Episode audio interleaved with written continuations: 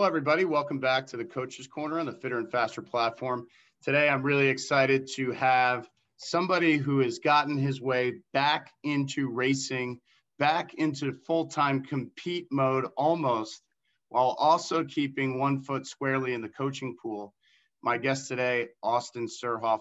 Austin, welcome to the Coach's Corner. Thank you for having me, Michael. And um, appreciate the shout out to the coaching. That is also still very much going on as I'm doing all this in the pool. Yeah, your your Instagram and your social media has been blowing up with all the different things you're doing as far as racing goes. You were down at the Richmond meet where you actually posted a few lifetime bests. You also, and I, I got a lot of people wanting me to ask you this, had some interesting recovery cold water plunges. Let's let's break the ice today quite literally talking about your your recovery methods between some swims.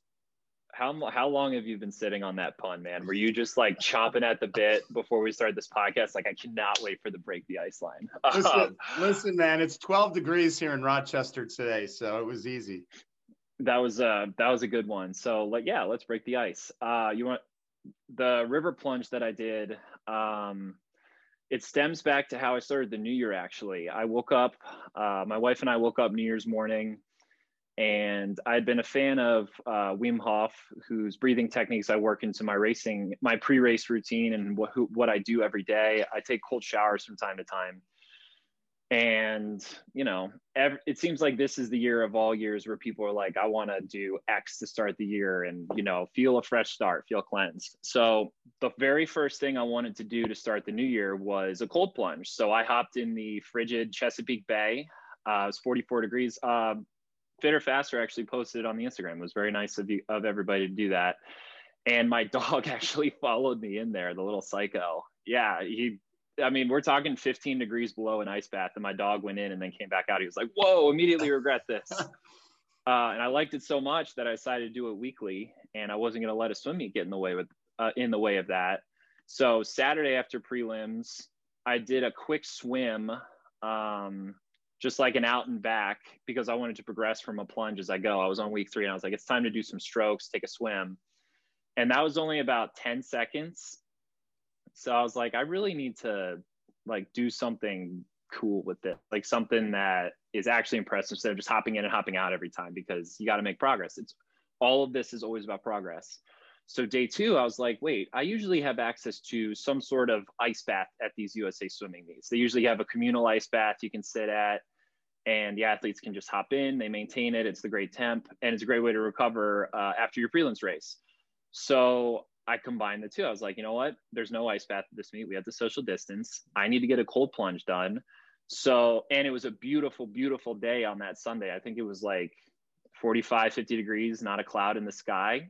So I hopped in the James River and I waded in to about my belly button and I stayed there for 25 minutes, just making FaceTime calls with my wife and some friends, uh, posting to social media. I was literally on my phone while these people are walking down the street like texting with you know my belly button up to up to my belly button in 40 degree river water. And people were like huh? And i'd be like hey how's it going? Yeah yeah i'm doing it. Uh, but it worked man. It literally had the same effects as the ice bath and my legs felt amazing that night for the 100 final. Do you feel like austin some of that is really positive in the way that it reflects mentally and emotionally during during competitions and maybe some of your hard training is really important. So, like at the meet, I spent a lot of meets, and we all do. You know, you come home from prelims, you eat a massive breakfast, and you go to sleep for three hours, and that's all you do all day. And that's fine. You know, I'm going to do that at most meets. You know, when I go to the Olympic trials this summer, I'm going to do a whole lot of nothing. Um, but I really just wanted to explore maybe something a little bit more balanced. Like, let's get some sunshine, right? Let's get out in nature. Let's take, uh, let, let me take my mind off the meet for a couple hours and actually not just physically decompress by relaxing and resting and napping and doing all those good things that you're supposed to do. You know, I took a nap that, that afternoon once I got back from the ice bath. Um, but also injecting a little bit of what's good for you in overall life outside the swim meet too and yeah, it was great for my emotional state. I went 50.0 like four that morning. and so I, you know, if I had been inside all day, I'd be in my mind like, God, what could I have done? I wanted a 49 so bad, just sitting on it all day and burrowing deeper and deeper in my mind. And instead, I, I said, you know what, let's go do something fun that's also beneficial instead. And I think that day it worked really, really well. I think I went 49. So and to spoiler, I went 49 that night. It worked. That's right. So I, I want to dive into this. And I know we had just talked about what we were going to start out with, but I think this is great content, especially for coaches and athletes to keep in mind. When we go through the age group progression and even into senior swimming, we tend to get a little superstitious, right, about our routines. We, we have to mm-hmm. make sure we follow this routine, follow this schedule when we're at a big meet like that, when we're at juniors for our first time. And we really want to stick to that. And all day, all we're thinking about is the performance at night. Mm-hmm. But with the many years of experience you've had of extraordinarily high level meets, gaining a little bit of perspective between your performances from prelims and finals at this competition, and maybe you've done it in the past, mm-hmm. really benefited you at night at an age where we're not typically seeing, we're starting to see more of it, right, as the sport evolves, mm-hmm. but we're mm-hmm. not seeing great best times and drops like you had at this meet. Mm-hmm. And um, on top of that, I, I wonder if old me could have, because I, I would get really wiped in prelims. Like I've always been a very like muscular swimmer for my events, especially in the 200 when I was doing a 200 IM and a 200 back. And I would often go slower at night because I'd be so wiped from prelims. And now I'm training less and I went faster at night, right? Seeing things, talk about the superstition, seeing things in the aggregate has been really important to me. And, and I'm going to bring this up again later. I know that I will when we talk about any sort of training or anything like that. But I also was superstitious, even though I didn't really have a warm up routine or you know, I wasn't super great about um, other sorts of routines besides hitting an ice bath, besides getting a, a uh, Epsom salt bath every night. Uh, I was superstitious about maybe the playlist that I listened to or what was I supposed to eat for breakfast. And yeah, I guess that's a better way to put it than superstition is. I always felt like I was supposed to do things at these meets.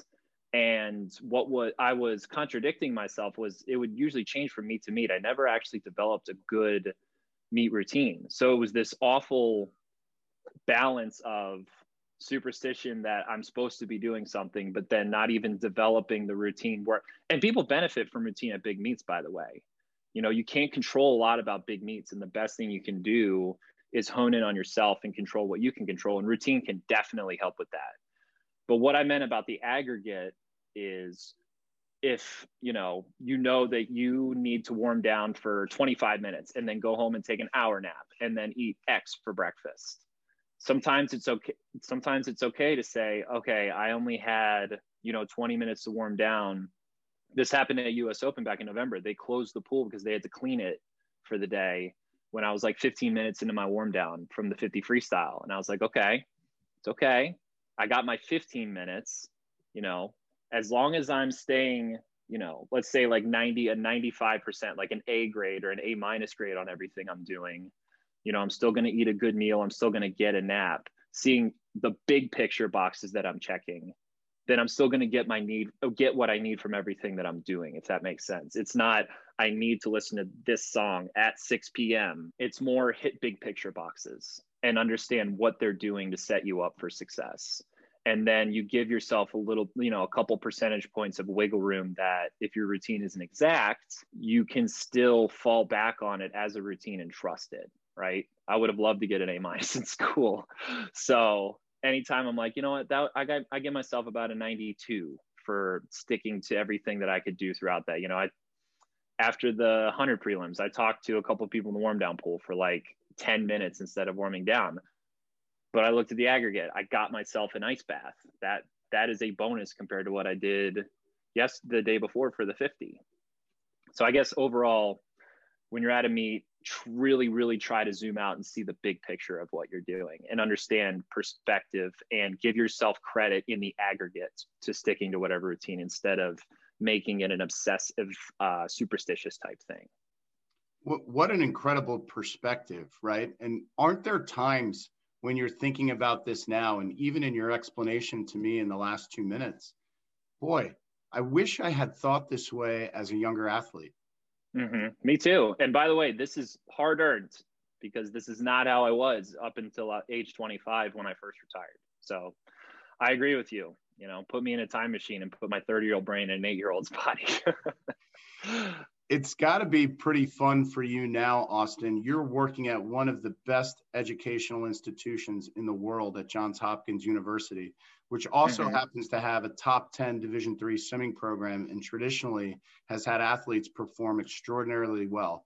And it's led by another North Baltimore alum and Scott Armstrong. How, how have you taken your experiences and as an athlete and parlayed them into helping the program at Johns Hopkins? Well, that's evolved over the years in a really nice way. I hope. I mean, we'll see this year, especially after what I've experienced. You know, I, I will call it just from my perspective the success I've experienced over the last couple months as an athlete. But um, and by the way, Scott, NBAC alum and NBAC NBAC coaching alum. He was actually my coach on and off for most of my life g- growing up, whether it was my head coach or an assistant in the group I was a part of. So Scott and I have a pretty amazing relationship, and I really cherish being able to be there. But back to your question. Um, so when I first started there in the 17 18 season, I was coming a couple times a week as a volunteer and it was really really important to me. And i actually looked at a couple cover letters where i wrote this in there that i wanted athletes to feel like they had an ally through the process of college you know like really play into the young guy card that i had. Because at this point i was 26 years old uh, going into 27 throughout that that year. And relative to coaching peers, I was younger because I stayed in the sports till I was 25 while they were, you know, coaching from 21 onward. So I was a very youthful coach and I really wanted to parlay just how recently I'd experienced swimming into helping uh, understand the athletes, put my brain into their brain and just try to empathize with them as best they can. It worked out really well in that way that um, I really felt like I was good at making connections with the athletes. Um, the, my first year at Hopkins and then, you know, UVA, my second year, I don't want to get ahead of our, ourselves, but when I was a volunteer there, it was really important to me to develop relationships with the athletes and just kind of trust that the system, just trust that you as a whole are a good coaching staff. Again, the aggregate, just understand that we're getting the athletes what they need, you know, day to day generally and to really focus on developing the personal connection with them. I think that's super important. Now, I'm also speaking as someone, again, my first year, I had very little pressure on me as a twice a week volunteer into a part-time coach in the in the second semester of the year. So I had space, you know, to do that. And the answer to your question back to how have I parlayed that experience, once I started doing fitter faster clinics and in 17 onward. And once i started slowly getting myself back into swimming and i was really experiencing the workouts that i was actually giving my athletes especially in the sprint group um, i would actually test out the skills on myself first. And this one's good this one's garbage. Um, and it felt good to be able to give them something that i was willing to give myself. Now that's not true when i'm working the 400 IMers you know, and I'm giving them a breaststroke workout that is, you know, like a 3000 worth of breaststroke throughout the practice. But, you know, if I'm crushing people on racks and towers one day, I'll be like, you know what, guys, I did this on Tuesday and you're in better shape than me. So let's, let's get to work. I'm not trying to kill you. Experiential learning is, has been super important to me. And then selfishly, I've really enjoyed it because the best form of learning is teaching. So by teaching these athletes stuff, I'm also weeding out inefficiencies in my own training where I give them something and it doesn't quite connect with them, or maybe it's not the best thing uh, ever that they tried that day, then I weed that out of my training. And so the two have been in a really nice uh, concert with each other. And the evolution as a coach and an athlete for me I know we're pulling it back to me instead of the coaching, but um, it's been a really nice evolution over the last couple years. I hope I hope the athletes have enjoyed it. I went back to Hopkins in the 1920 season. I'm going to be back with them this year when we get started on February 1st, Monday of next week. and I'd like to continue to parlay what I've learned into uh, coaching them again because I haven't been able to do that since March and I miss it very much. So Austin, let's say we're on the pool deck at Hopkins and you have a you know late 19 year old, early 20 year old come up to you and say, "Hey, you know, I'm I'm really struggling right now with the schedule and COVID's been such a challenge and we all know Johns Hopkins is going to be academically challenging." Mm-hmm what types of things are you saying to help mentor those athletes through these uncertain times because a lot of us in the coaching community right now are doing are being more aware of a lot of the psychological emotional effects that this pandemic has caused and though i want to avoid talking about the pandemic i think it is important and it's vital for coaches to understand their role right now as somebody that these kids can rely on to provide an experience every day that takes them away from the distractions of this year. So, what would your advice be to a student athlete like that? That is, thank you for that question because that is something that's super important to me is to provide a safe space where the not that the pandemic doesn't exist. You know, we're not, I'm not going to act like we can just plug our fingers in our ears and say it. And by the way, on my own podcast, not to plug it, I've also had this like, almost like stubborn rule of like I don't want to talk to the pandemic when I talk to people about their careers. You know, I'm trying to focus on the athletics. So that being said, the athlete comes up to me. Um, I would really ask them to to look at the big picture and come from a place when I'm talking to them that I trust that they are doing the best they can in school and in the water because all these kids at Hopkins and you know all college swimming programs, the vast majority of kids are these amazing kids that are busting their butts. So what I would say was anything you did between March and now, because again, we haven't had pool access since March. And what I would tell them is everything you've done between then and now was a bonus, was an advantage. You're a division three swimmer. We were literally not allowed to coach you. Okay unless you know people requested a workout here or there you could you know be like hey maybe maybe you want to do this i don't know anything you did on your own was above zero was above you know normal above zero you you moved forward throughout the pandemic if you need to like just kind of take a step back and detach from the pressure of being perfect today then please do that and look at again the aggregate between then and now, if you stayed ahead, you're still ahead. So put some of that pie chart of your brain, yeah, put it in into school. That's fine.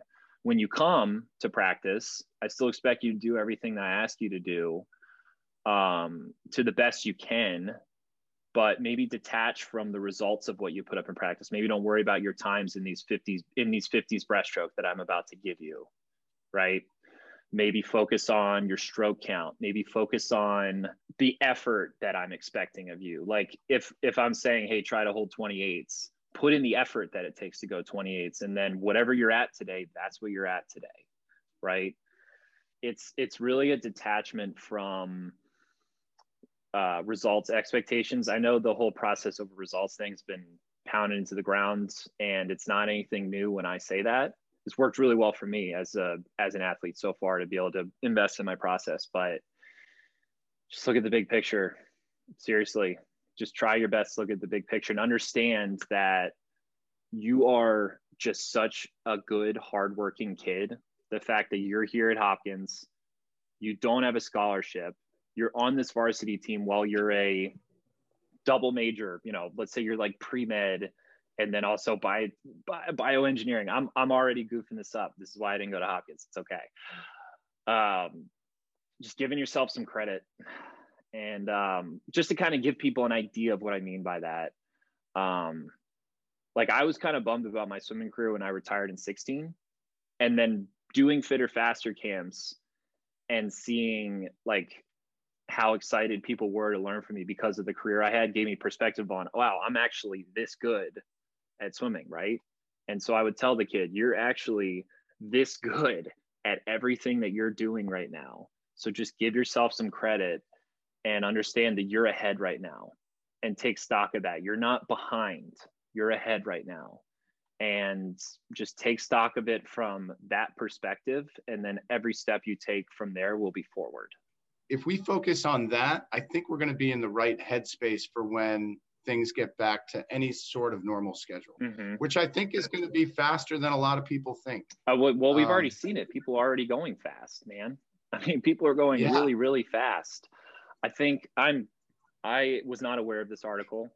And so this is kind of off the cuff.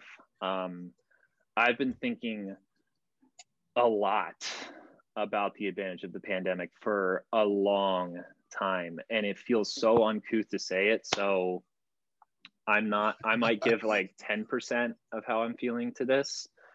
Um, but that's honestly how I've tried to think about it since about April of last year is am I safe? Am I secure? Are my wife and I putting a roof over our heads? Okay, yes. And that in and of itself is privilege. Okay, so please, anyone listening, I understand that. But moving forward, take stock of that and then move forward from there. And anything you move forward with is an advantage for yourself. So I, am going to have to read that article because it speaks to my approach basically since April of last year of how can I move forward? How can I see the positive? How can I, um, you know, take advantage of what's going on? And I guess, you know, it probably comes from a long history for me of taking advantage of things like that. You know, when I won the 200 IM in 2010, it was this weird down year where I was two seconds slow. And I'm not cheapening my accomplishments when I say this. I give myself credit for this. That everyone that had been in college the year before had access to the tech suits and the 2009 NCAAs, and the times ballooned through the roof, right? And then I come in. I had never used an arena or a Jaked. Uh, we were only allowed to use Speedo because Bob and Michael were very intense about that at BAC. And I come in and I didn't care about the tech suits. And so I was able to move forward because I wasn't affected by it. And then you know, when I finaled in 2012 and 2016 in the 200 IM at the Olympic trials, uh, guess what the event is where everyone that's good at it is already an Olympian by the last day? The 200 IM. And so people scratch out, people are a little checked out, but guess what? I'm not. I move forward. And so now, best time in uh, January when I didn't have pool access um, outside of a backyard pool, which again, privilege, get it until September of last year, it's because I found a way to move forward. So now pulling back out of talking about myself, because I understand that I'm really just trying to make a point. We really have to take the stock of the situation as zero, like neutral, not at a deficit. Because if you're putting yourself at a deficit, you're only climbing out of the hole. You have to take stock of reality as neutral, as what it is, because that's how you move forward and start putting points on the board right? I really like that perspective, Austin, and I'm I'm taking some notes because you you said a lot of things that really resonated with me there. You said a phrase earlier, and I think this is a great segue for what we were just talking about. You said experiential learning. Mm-hmm. You were very fortunate from a very young age to have some tremendous coaches, and those coaches seem to progress to higher levels all the way through your NCAA experience. And now, mm-hmm. really, you're your own coach and from the perspective that we've gleaned already, you have a lot of good ideas to remind yourself. But mm-hmm. as an age grouper in the famous North Baltimore Aquatic Club with Tom Himes and John Cadigan and the whole crew, Scott Armstrong, Paul Yetter, Bob Bowman, mm. going through that experience and using the phrase experiential learning, what are some things that you developed early on in that program that could be very intimidating for a lot of age group athletes? Yeah. The expectations are extraordinarily high. What was it like navigating that experience as a youngster? Uh, I was equipped in a way that was pretty unique. Um, as many people know, my dad, BJ, was a pro baseball player for a long time. And his best season came when I was nine years old, eight years old. So I grew up in a household where my dad was an active, professional, famous athlete. And my mom was a better athlete than the both of us. She just, because of women swimming in the 80s, there was no extensive career for her to have. So growing up in a household like that, where I'm going into, you know, the Orioles locker room when I'm six years old after games to see my dad, and baseball was a scary thing to me.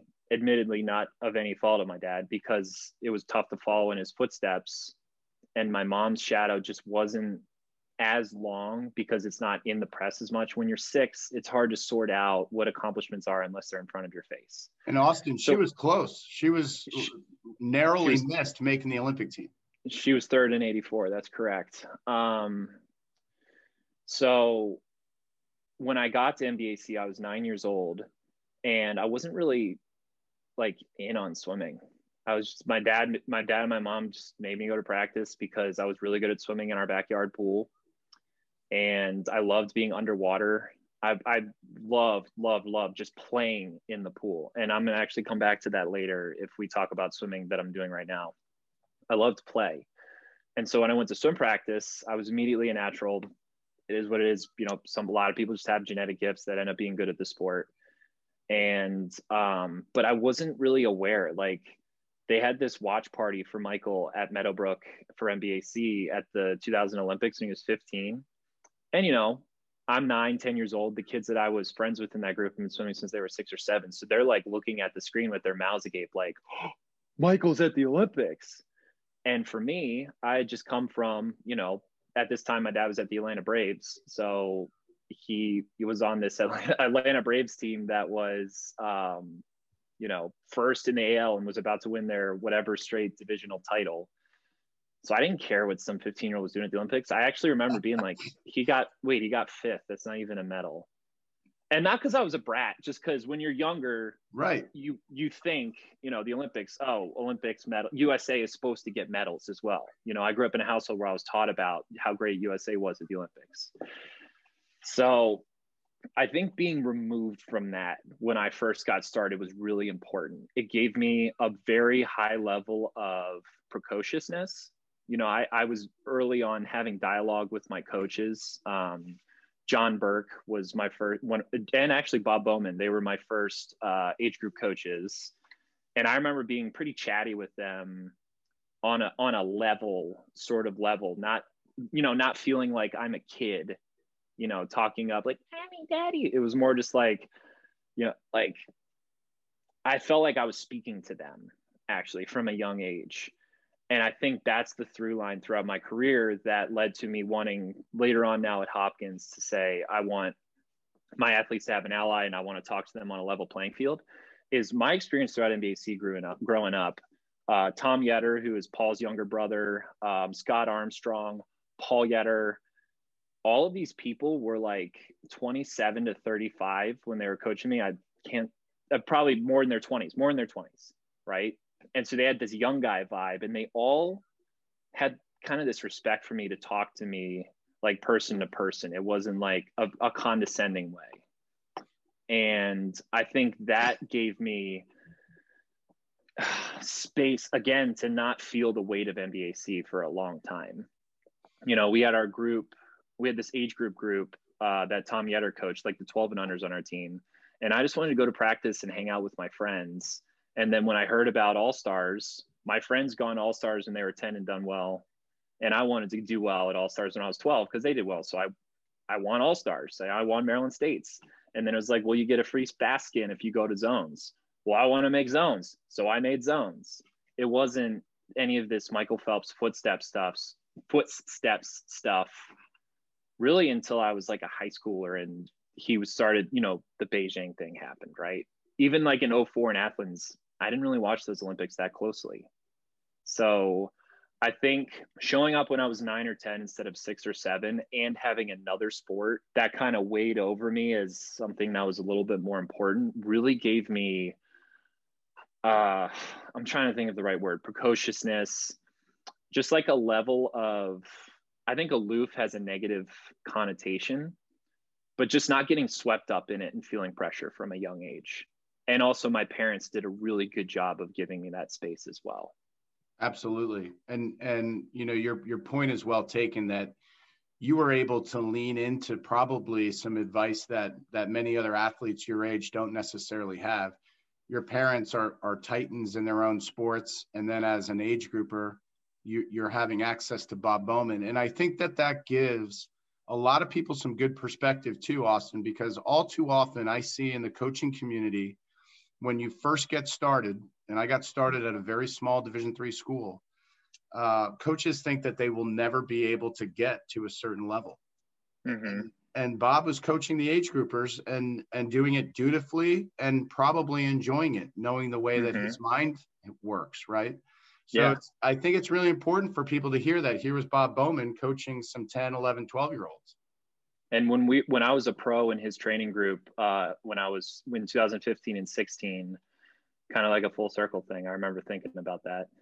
He would still talk to me about every once in a while, he would remember names of kids I was friends with when we were nine and 10 that he coached that quit swimming when they were 12. He hadn't thought about them in 10, 12, 13 years. So, yeah, Bob was definitely into that uh, at the time. But like, it wasn't even, and this is not on Bob because I appreciate working with him later on, but I didn't really need to be coached by Bob Bowman when I was eight. I, I think that's lending to your point of um, what kids need when they're younger. I mean, Tom Yetter, who doesn't get the accolade, who didn't get the accolades at the time, he's the one that took me from, you know, this yappy 10 year old that was coming to practice to someone that was making zones at 12 and then winning zones at 14 and setting myself up to make the national junior team with Scott Armstrong the next year. So as long as the coach is invested in what's going on with the kid, starts giving them a sprinkling of equity. Obviously, that varies from kid to kid. I think I had a very strong sense of self when I was younger relative to other kids that gave me access to that equity and just allows that gives them space to allow their love for the sport blossom. Um, then it's probably the right coach for the kid. I mean, one thing that Tom did really well, we had this really t- tight knit group of boys in our group that were, you know, from age 11 to age 14 there was like six or seven of us that were thick as thieves. We did summer league together. We did we would come to some practice together every day, and he would give us space to just kind of be little twelve year old jerks. but it made me want to go to practice. Like I want to see my friends. That sounds awesome, and then it would make me better. Uh, you know, I remember one time um, talking on the pool deck with Jason Turcotte. Um, this is back when he was at Stanford before he was at Dynamo.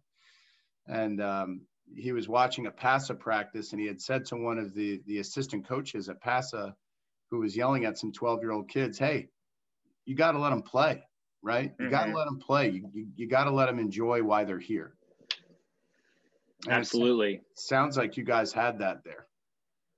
It is. There was a sense for play. I don't even remember the workouts we did when I was 12. I know it was good work. I really do. Like, I know I put in work, you know, and you have to put in work. I, I think that's super important. I, I really don't want any anything I put out in the ether in this this brief time that I have a platform to talk to make people think that I don't think hard work matters. Hard work matters, especially when you're a young kid. You're setting up your aerobic engine for the rest of your life. It also has to be a balance for play, and the kids should not feel the weight of you know your own stuff that you're projecting onto them, and that's a really hard thing to do. I mean, I'm I do it to my dog. I, I know that sounds like a silly. I don't have a kid, so that's all I got. but like, I want my dog to go to the bathroom, and you know, or or go to the dog park, right? I'm like, dude, I'm trying to get you to the dog park, and the closer we get to the dog park, the more he freaks out and is like, let me get to the dog park, or like sees a squirrel, sees another dog, and it's like, wait, this is about him. I just want him to get to the dog park, right? And it's a really good line that I was taught by Eric Thurston, who's an assistant coach at Boston at Boston College right now. He was my um, my fellow volunteer at UVA for the 1819 year. He said, and he was he ran the UVA swim camp as as head counselor, and he said, camp is for the campers. And I think that's the best summation of all of what we're talking about right now, which is even though it really is really, really, really hard to not project your own stuff onto, you know, people that are in your charge, that are your wards, if you will, it's it's an important thing to try to do because they didn't experience what you experienced. You know, it was something that my dad was really good at. I have to pull it back to him just because the influence was so massive growing up in a house where everyone knows who your dad is and you can't walk in a room without your dad walking in there first metaphorically Right. And I was so scared to tell him I was going to quit baseball when I was 14. And he was into it. And he got super into swimming. And me and my uh, three other siblings all swam uh, deep into our lives after that. And he still talks to me about college swimming to this day, even more than I know. I'll be like, Dad, I, I actually don't know what's going on with Missouri at that dual meet last weekend. So it's a good example of just not projecting your own stuff uh, onto other people. And and I do it as someone who does do that sometimes, and I do it when I coach sometimes. It's it's just important to keep tabs on. I really like, and I'm going to share this with my staff today. Camp is for the campers. Practice is for our athletes. Mm-hmm. Practice is for our athletes to come and have that experience in their space. Now we shape it, but it's for them, and I think that's incredible perspective. So and we and we have bosses with expectations. Like I get that if you're coaching a program that's trying to break through the top 10, your AD expects, you know, for example, at Texas, um, you know, Wyatt and Eddie, they're never going to drop out of the top 10. But AD, the AD does expect every sport to try and compete to be top 10 every year. So even a place like that, they have an, a directive they have to serve. So I totally get the balance that has to be made there that you have expectations for, for performance and the athlete's performance is your job. Totally get that. I just think that there's a roundabout way to get there that just involves a level of trust, I guess. Absolutely. So he, here you are, you're a senior at North Baltimore. You've mm-hmm. experienced everything that the program has to offer, training with some of the best athletes in the world, training underneath some of the most enthusiastic coaches in the world. Mm-hmm. And now you head to one of the coolest cities in the United States, Austin, Texas, and you start with the Longhorn program and Eddie Reese. What was mm-hmm. the transition like from Bob, who you and I know is so super organized? Mm. The symphony of swimming that's playing in his head is so uh, astute, and and all of the plans are right down to the last minute detail. And then Eddie, who might have the same thing happening but it seems to but all, it's, all it's in his DNA. It's in yeah. his DNA. It's not on a piece of paper. It's oh. like some sort of like microorganism thing. and by the way, I, I I do know the question, but we just have to. Bob was not my coach after I was eight years old. Right. But we are setting up. Um, so are you saying when I w- first went to college? Yes. So the question you asked about Bob and Eddie, Bob was my coach after Eddie, so we can actually get to that then. Cool. But my coach in high school was Paul Yetter, who at the time was 29, 30 years old, coaching Katie Hoff, um, coaching myself, Felicia Lee, Elizabeth Pelton, Brennan Morris. Uh, I think every single one of those people made a national, and Dan Madwed. So that's a bunch of people that made a national A team or an Olympic team at some point in their lives, and then me, um, who is still doing very well. So the contrast between Paul and Eddie Paul came in and he is from the school of Murray Stephens and Bob Bowman, where everything was mapped out. Practice was written out beforehand. Um, he was keeping tabs. He was mapping out taper to the yardage, you know, this subject that day.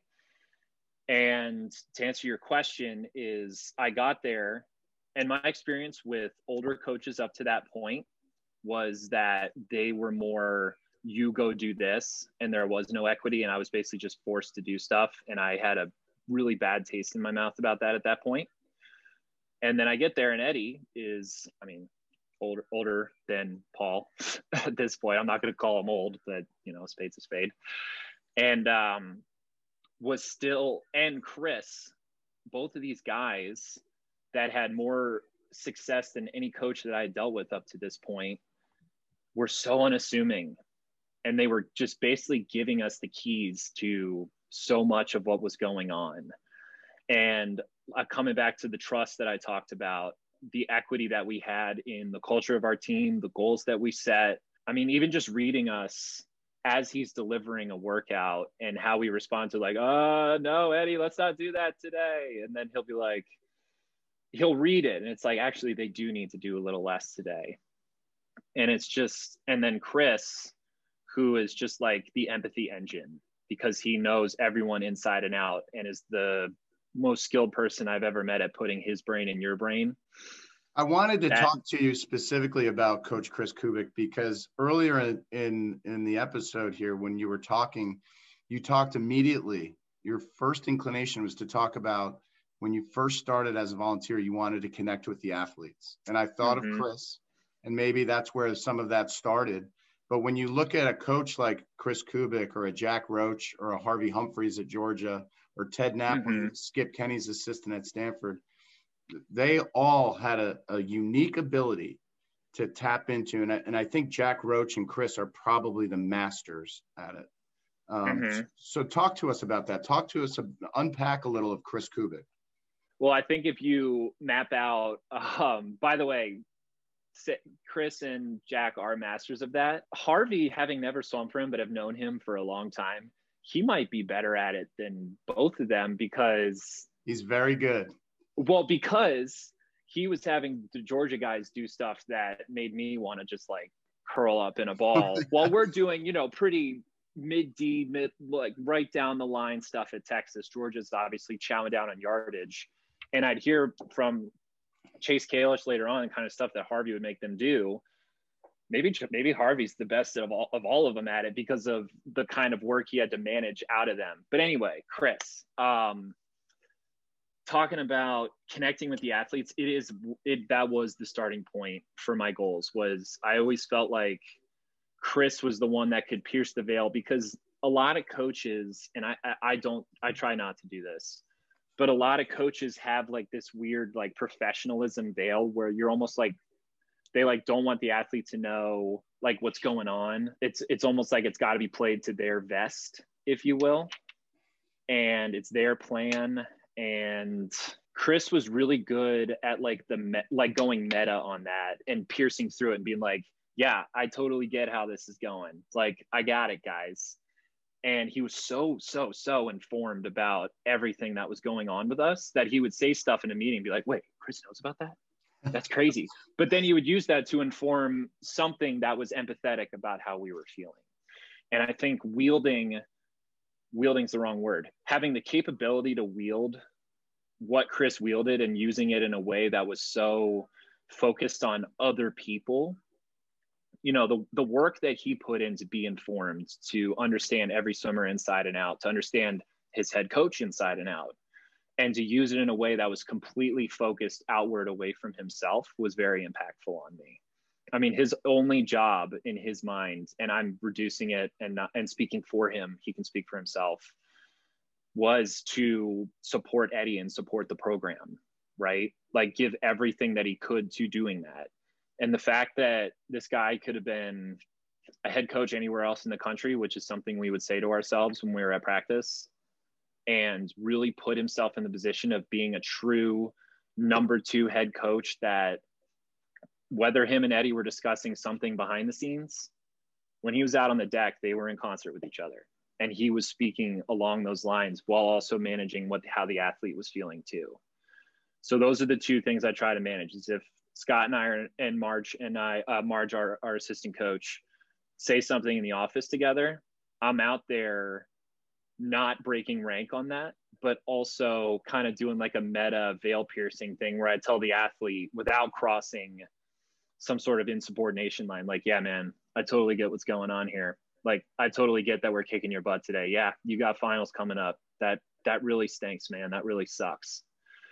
But this is what we're doing today and I'm not pissed at you about it. I'm not going to ram it down your throat, but this is what we got to get done. And you just got to trust that because I'm being empathetic with you and trying to show understanding of where I'm coming from giving this practice to you, that you're going to give me your best and just do what you can that day, even if we are kicking your butts this week. Or, you know, Scott asked us to really ramp up the work or crush them in one place or another um, it's a balance between empathy and also executing what your head coach um, asks you to do without insubordination because that's really super important I, love that response austin and and and you know the, the thing that i'm getting from listening to you is you were aware even as an athlete that a coach like kris kubik was a bridge he was a bridge between the athletes in the program and the head coach you just happen to have a head coach who was also very finely tuned with what his athletes needed or wanted or what their goals were. You know, mm-hmm. there's a, a famous quote by Eddie, and it's something along the lines of take care of yourself, take care of each other, and the rest will take care of itself. Talk, talk to me about the importance of team at Texas and the moment that you kind of understood that I'm really part of something bigger than myself. Uh, holy crap, I can't believe you brought up that line. because um, I worked an edited version of that line into my wedding vows with my wife. Um, that's that's how and and I had heard a different interpretation of the line at the time. It was take care of yourself, take care of your teammates, take care of Texas. I think both work perfectly, and it also ans- you answered your question with the line. Is that sums up everything that comes into being a part of a team, a company, a partnership, a friendship, a household, um, number one, you have to take care of yourself. You have to get your own oxygen mask on the airplane before you secure someone else's oxygen mask. And by the way, the wedding vow was I'm going to take care of you. I'm going to take care of our family. Or I'm going to take care of myself, take care of you, take care of our family, and the rest will take care of itself. Like, take care of myself, also take care of my wife, who is my partner in this partnership, right?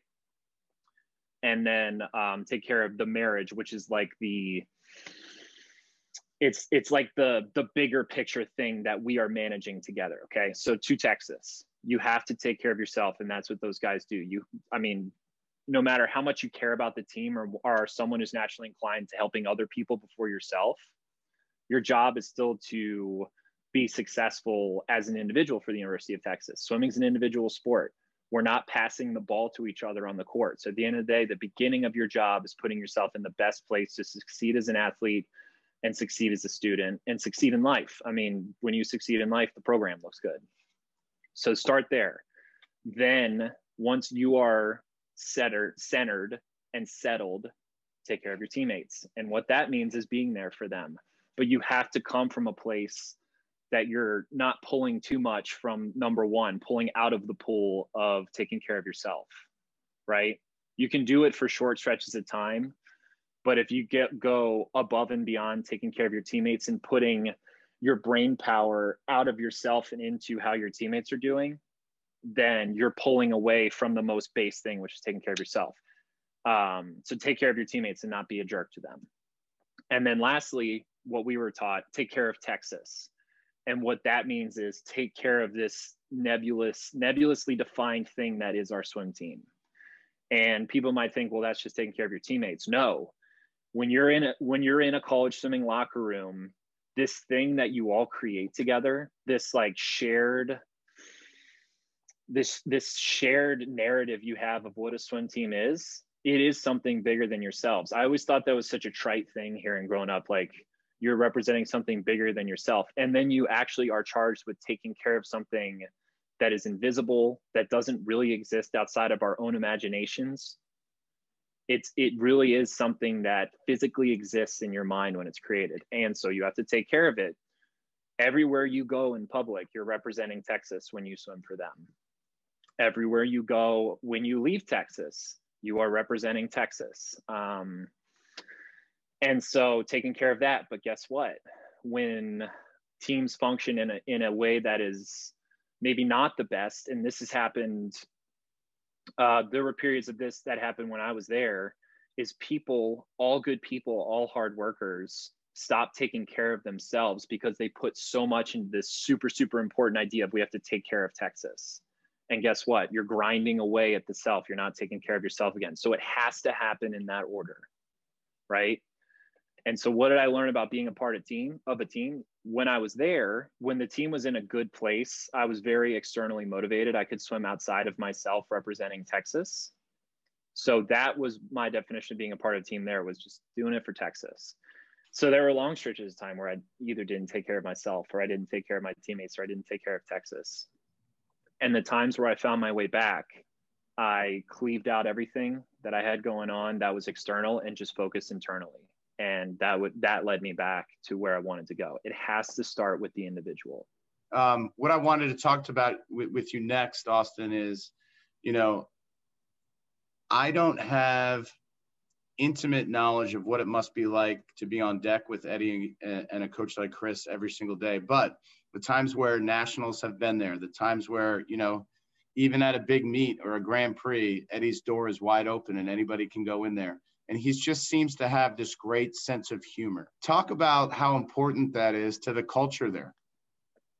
It's very important because he puts himself, I used the word unassuming earlier. and that's the that is what he projects out there is that he might secretly have an ego that gets stroked by everything that happens. Uh, he's not putting that out in the world. You know, we win in 2010 and we come back and he's just really proud of us that we all got better and went best times at the meet. That's what it was about. And he was proud that we experienced that for ourselves. Um, I think a couple good examples of his humor. Him and Kris really, I think one of the things that comes with experience, and this is something that I've tried to work on in my own life that I think I'm pretty good at now, is as people experience have experience and experience success and experience these really cool situations in their life they know how to make the special moments truly special for other people.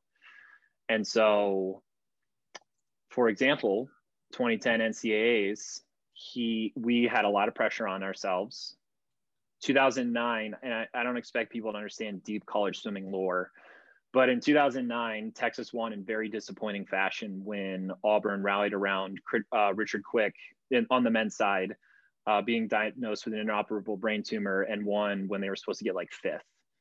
And the Texas team had been favored very heavily. So, three classes on this team in 2010 had been on the receiving end of that. And the meet was in the state of Texas. So, it was a lot of like pressure, and we felt a lot of pressure. And a week out of the meet, um, Eddie made a deal with us that if we went, you know, X on a pace day, he would throw on a full body laser and do some breaststroke. Little known, well, not little known. Everything, everybody knows everything about Eddie. He was the 200 breaststroke record holder when he was at Florida on some level. I don't know if it was NCAA or SEC. And he set the 100 record going down the 200. So he was going to show us some of his breaststroke.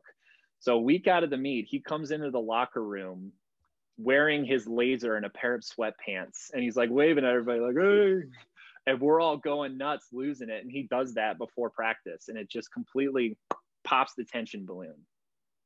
Or another time when we were deep in summer training, getting our butts kicked, and we feel this building pressure about nationals. Um, there was this you know, uh, Jackson Wilcox, who was kind of our vocal leader around this time period for a couple years, He's like everybody, when we get to the wall in the next one, everyone drop down underwater and just stay there. Don't worry about missing the interval. Everybody just stay underwater for as long as you can. Now, the ego coach, myself included, I might have gotten annoyed about this, right? You might get annoyed, like, guys, we're trying to get stuff done here. Nationals is coming up. Eddie jumped in the pool while we were underwater. It was like, and we, we guess what? We got up, we all went nuts, and we worked our butts off the rest of practice. So, and then how actually, long? You know, how much longer and for how many years are you going to tell that story? You know, a long time, and and that's what I mean about making the special moment special. Um, I think it's really important to pull our heads out of the weeds. I really think the the three that three percent special is as important as the 97% nuts and bolts. It's I focus a lot on my, that 3% these days both as a coach and as an athlete and it's something that I started developing when I was especially at Texas. And I think Eddie's influence was a big part of that. You know, one thing all coaches should hear and and I'm going to write this down is learn how to make the special moments special. Mm-hmm. Figure out and what, in their way, in their way. Remember, yes. camp is for the campers. Yes. And and what a what a thing to try to learn to realize and and have recognition of when something is special between the athletes and we need to highlight this you know mm-hmm. uh, yeah. what, what a great idea um, and and circling back you know what do you think separates somebody like eddie reese who's won so many ncaa titles coached mm-hmm. so many uh, olympic medalists what, what what's something that separates him? The best answer that that not a lot of people give is Kris Kubik is and now Wyatt Collins is why Eddie um, is different from everyone else, and it's because they filled the role. Uh, Kris trained Wyatt to have it, and that's why they didn't miss a beat, and they won three more NCAA titles after Kris left. They see themselves as just what what does Eddie need, and they they project this um, this amazing um, not a i don't think bubble's the right word. I really don't. But but it's it works in such concert and such sync that there's no ambition not ambition there's no thoughts outside of the partnership and the relationship and making the team better right? Texas is a place where you end up. So kris kubik isn't thinking about hopping to the next program because he did a good job for eddie. He's thinking how do i make texas swimming the best program on earth for the next 40 years? Okay? And so once uh, Eddie found the vein with, you know, like like we both said, it's in it's in his DNA the way that he coaches, and he's got like he's the guy, he's got the plan. And Kris did some coaching too, and Eddie, well, a lot of coaching. You know, they're both amazing coaches, but Kris's role that he filled so expertly was giving Eddie space. You know, how do I tinker this situation perfectly so that Eddie is in the best position to be a coach. I also think it, he it helps that he came up in a time, you know, he's obviously at this point probably the longest tenured coach in the NCAA, one of them, and the most successful of the longest tenured coaches.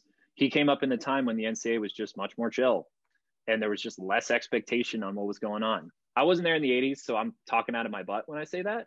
But it is different from how things are now, where everyone's hyper focused on every single day you know, he carved out a legacy for himself by the time, you know, 1992 rolled around.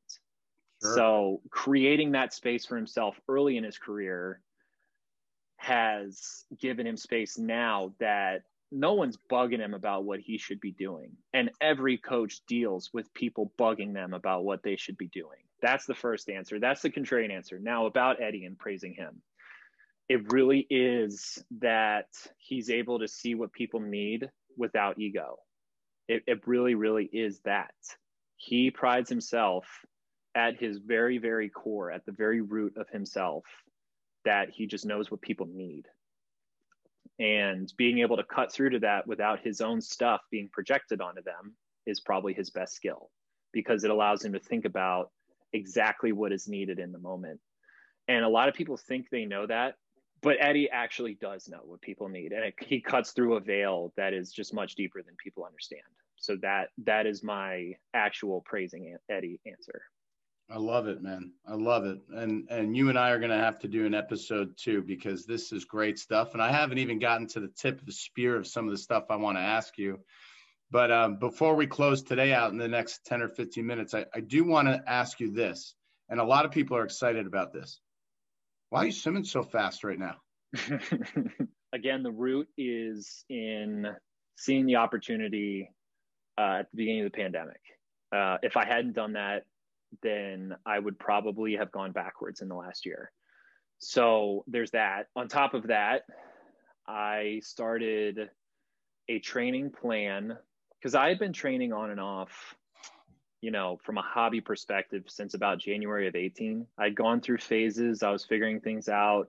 I briefly thought I wanted to be a 200 IMer, 200 backstroker again. And I think in September of 19 is when I started creating the theses for my training plan, which is when I go to the pool, I do what I want to do, and that's it. And the training plan has grown organically since then. Now, why am I able to do that? So, September of 19, I was 28 years old. At that point, I had had 15 years of experience training at the highest level with the best coaches. And I had been coaching uh, my year at UVA, uh, 18, 19, when I was a volunteer. I had access to just so much amazing information that they're doing there. I decided to trust my knowledge. And this comes back to how I coach athletes. I trust my knowledge that I have, and every day I just take care of myself. Remember, I said that I want all of my athletes to feel like they have an ally, you know, someone with them on the journey that they're going through. Long stretches of my career where I was maybe going through some some gullies, I didn't even feel like my own ally. I felt like I was just, you know, a ghost pushing through practice because three three months from now I had NCAAs. But then I lose three month stretches of my life in terms of how I think about it I had great times in those three months and I cherish them. But then those three months are then retroactively shaded by how I did at that next meet. So if I did great at NCs, wow, I had an amazing January to March. I'll cherish those times forever.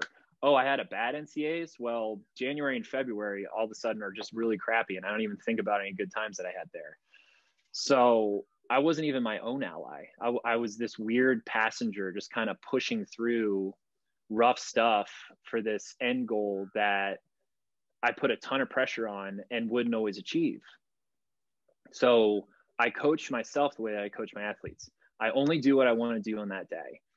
And I started slow, patiently, understanding that I have limitless time to do this experiment. I want to swim till I'm, I mean, Tom Brady's in the Super Bowl at 43. So, you know, 30 year old NBA players are just now getting their second max contract because they're still in the prime of their careers. So, trusting my expertise, trust uh, that I have had access to, not my own expertise, um, trusting the genetic gifts that I have is what it is.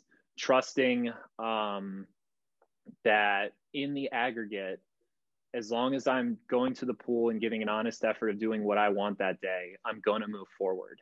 And what's grown since September of 19, where I did have a base before that of training, and I've always been very active, is the the training plan that has led me to go, you know, 49 and 22.5 with from being a 200 and 400 IMer all the way through age 25. It really has grown from what do I want to do that day. And now i actually have an actual training plan that i execute every week. It grew organically. And sure. and i give it space to, to evolve and change. I don't get too attached or su- uh, superstitious about any any one thing that i'm doing. And i allow my interests oh part two i said i'd come back to play. I give myself space to play whenever i want. So we talked about giving kids space to do that right 12 year olds need room to grow love for the sport doing these cold plunges is space to play. When my wife and I travel somewhere for a trip, I like to seek out whatever body of water I can find and hop in it. You know, some friend, uh, we were out in Colorado um, for a friend's wedding, and we were all on a hike around this lake. And I was like, I want to get in this lake. It's, we just had this sweaty hike, and I was like, I don't know. And I'm like, yeah, I'm just going to get in and play. I don't really care. You guys can get in if you want. and I think that's the same way with my training. Is I'm doing this training. I'm going to go play. I don't care if whoever this everyone else is, because I swim mostly by myself. I don't care if I'm not supposed to play. That's what I'm going to do. And you guys can try it if you want as well. And always having that lever to pull when through long stretches of my my old swimming career i didn't have i never felt like i had that lever to pull i never felt like i could quit or take time off, especially when I got to college and pro and the stakes got higher. I always felt like I had to keep pressing. There was never a step back that I could take. There was never this escape hatch I could jump through to give myself a reset. And the one time that I was actually pushed to a brink uh, when I was in college and actually gave myself a re- uh, reset, it's actually after my junior year. Um, I had my worst NCAAs ever, and I was in a really, really bad spot with swimming. And the month of april i mentally literally just checked out from swim practice. I went i went last in the lane april and may. I it i still did the work but i really focused on a couple classes i liked in school i gave myself space to kind of play around with some weird stroke stuff in practice and by the time june rolled around i had totally reset and i got fourth at trials and went under two minutes for the first time in the 200 im and then later made WUGS in the 200 free after not being a 200 freestyler my whole life. So I always want to have access to that, what I had that April when I reset myself without it needing to be an emergency. And that's number three is seeking out things that people generally need for fixing things that are that are at a deficit about themselves and taking them and using them as an advantage for myself right? Not waiting until I need something to use it.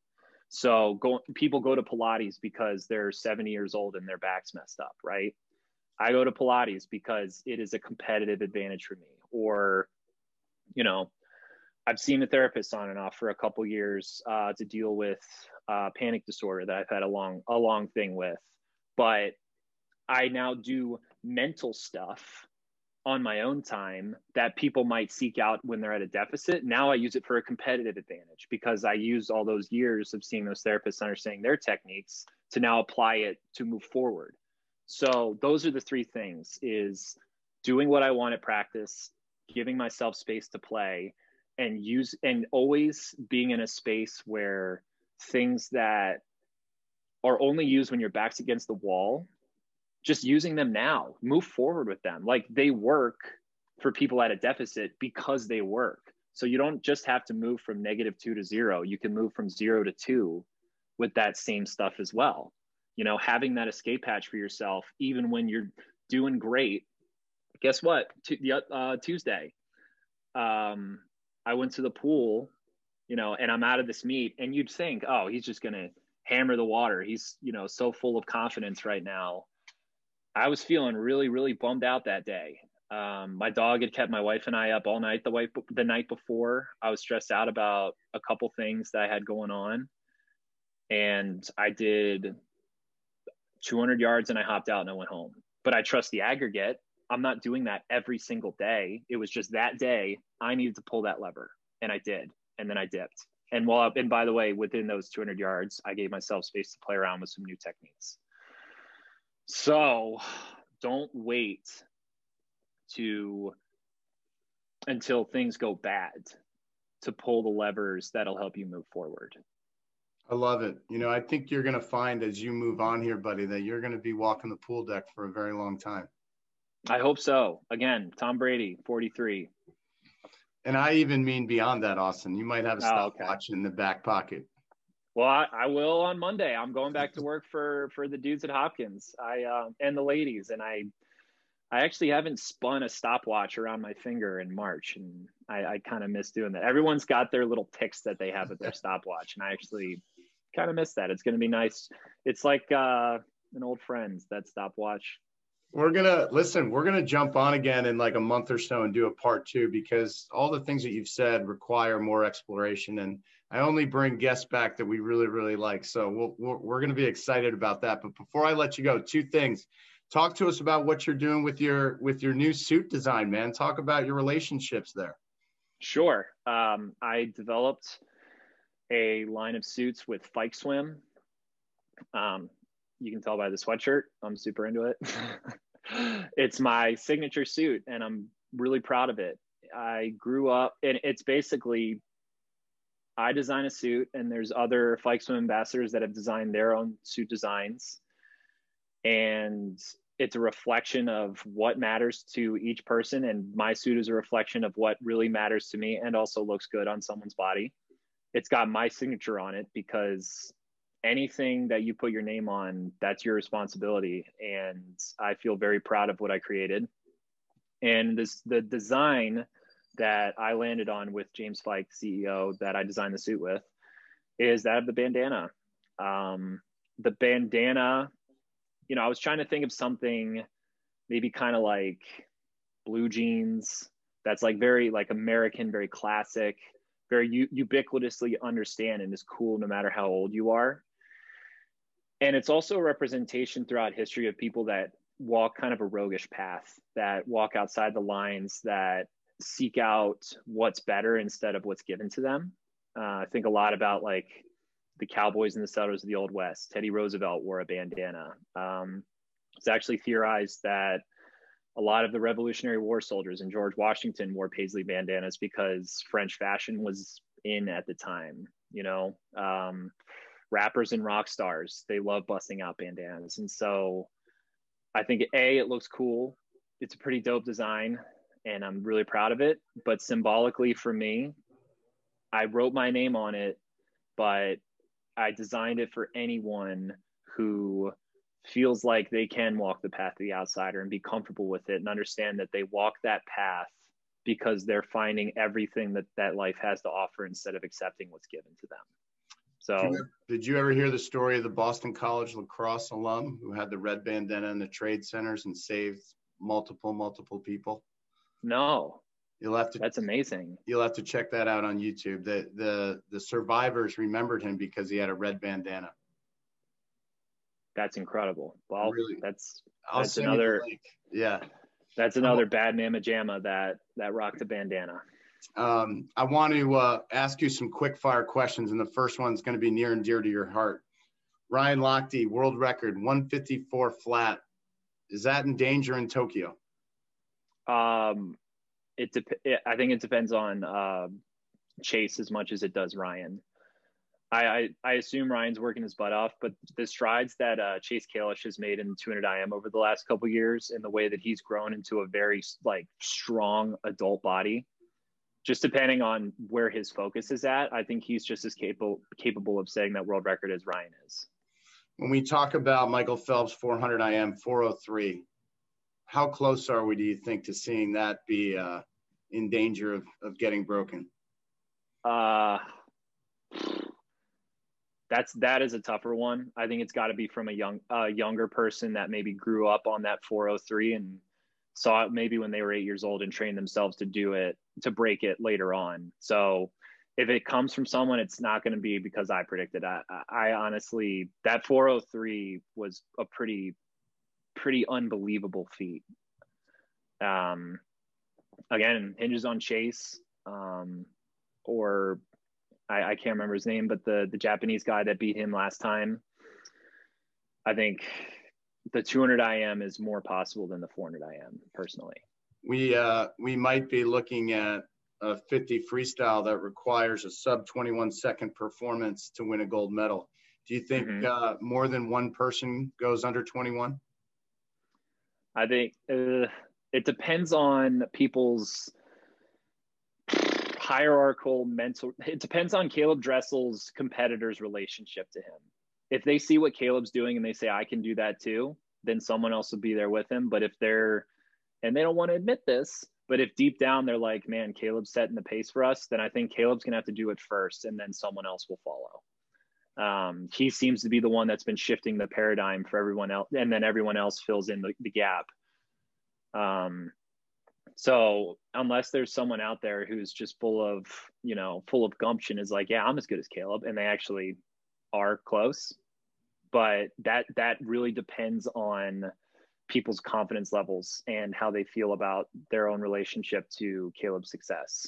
So, and I think most people do not feel like they're on the level of Caleb, whether they want to admit it or not.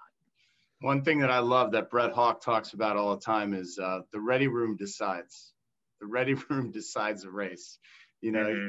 it, it's so neat to kind of unpack those moments. But um, Austin, listen, man, this has been so awesome. We're gonna have a part two in like a month because you mentioned some things that I want to do some more deep diving into, and, and you and I will talk about that. But thanks so much for your time on the Fitter and Faster Coaches Corner. This episode will be available either Tuesday evening or Friday morning, and we hope to have you guys come back next week. Austin, how can people get in touch with you if they want to contact you or have questions? Sure. Um, direct questions, Austin at procornerpodcast.com. Instagram, Twitter, and Facebook, I'm just my name.